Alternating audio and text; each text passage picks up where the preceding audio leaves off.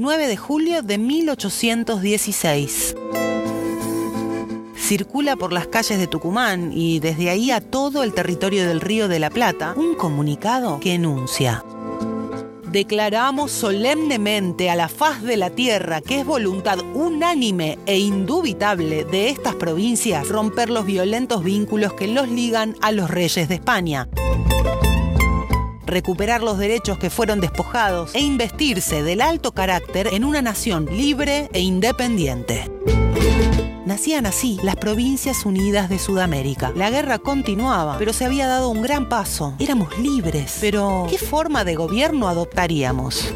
Primero seamos, después veamos cómo, había dicho San Martín para evitar seguir dilatando la ruptura con la metrópolis. Pero, ¿seríamos una república liberal o conservadora? ¿O tal vez una monarquía? ¿Se llevaría a cabo un cambio social profundo o solamente un cambio de nombre? Después del 9 de julio, el Congreso de Tucumán continuó sesionando para llegar a un acuerdo sobre esta cuestión. En las sesiones secretas recibieron como invitado especial a Manuel Belgrano. Ahí, los diputados de Buenos Aires, Córdoba, Catamarca, Mendoza, San Juan, San Luis, La Rioja, Tucumán, Charcas, Misque y Chichas lo escucharon atentamente. Mientras que la noticia de la independencia circulaba rápidamente por todas esas provincias, en idioma castellano, pero también en aymara, quechua y guaraní, Belgrano realizó una propuesta que provocó gran entusiasmo en muchos de los congresales. Coronar a un inca como rey bajo el sistema de monarquía constitucional. La cosa es que el creador de la bandera estaba preocupado por lo que pasaba en el mundo. Quería lograr que la nueva nación fuera reconocida y pensó que siendo monarquía, lograrlo tal vez sería más sencillo. Es que en Europa, después de la caída de Napoleón, se había restaurado esa forma de gobierno habían regresado los reyes. Pero no solo se trataba de un proyecto pensado para lograr el apoyo externo, también consideró que coronar a un inca era la mejor forma de evitar la fragmentación del territorio.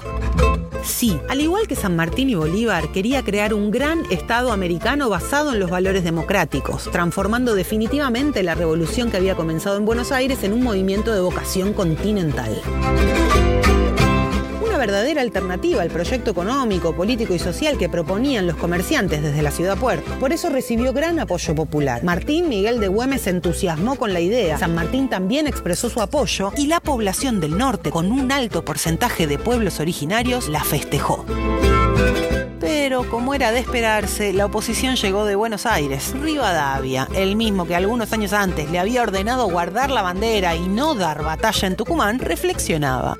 Cuanto más medito el proyecto, menos lo comprendo. No era tanto la forma monárquica lo que le espantaba a los porteños, sino que la misma estuviera en manos de un indio. Se asomaba así el desprecio por lo propio, lo americano y la incipiente manía de imitar a Europa que tenían los sectores privilegiados de la nueva nación.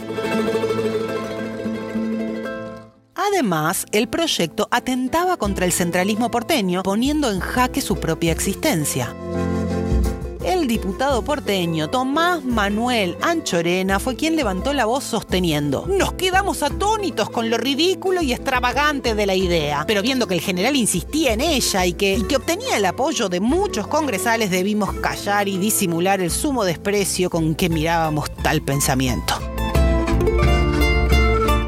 Más tarde afirmó que no le molestaba el proyecto monárquico, sino que si piense en un monarca de la casta de chocolates, cuya persona si existía probablemente habría que sacar la cubierta de andrajos de alguna chichería para colocarla en el, elevado tono de un, de un monarca. ¿Cuánto desprecio había en estas palabras? La crítica de Buenos Aires en realidad no tenía fundamentos. Decían que no podían encontrar un candidato apto para ser coronado, pero existían varios hombres descendientes de la Casa Real Americana que tenían voluntad de asumir tal desafío.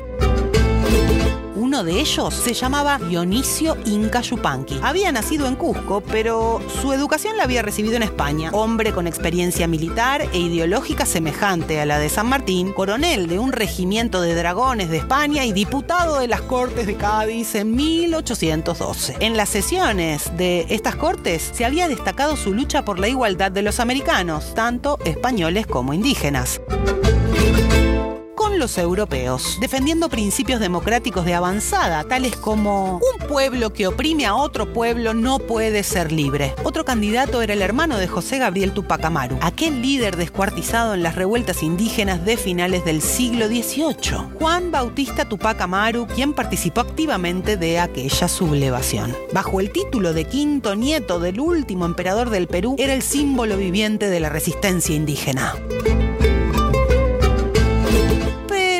Proyecto finalmente quedó trunco. Mm, no por ser absurdo ni ridículo, sino por el constante boicot de los diputados de Buenos Aires tenían mucho que defender, la ciudad puerto y su hegemonía mercantil. Buenos Aires fue el foco de la contraunidad americana.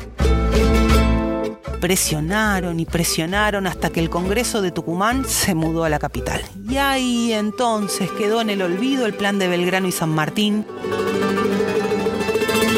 de formar un gran Estado americano con un Inca como rey.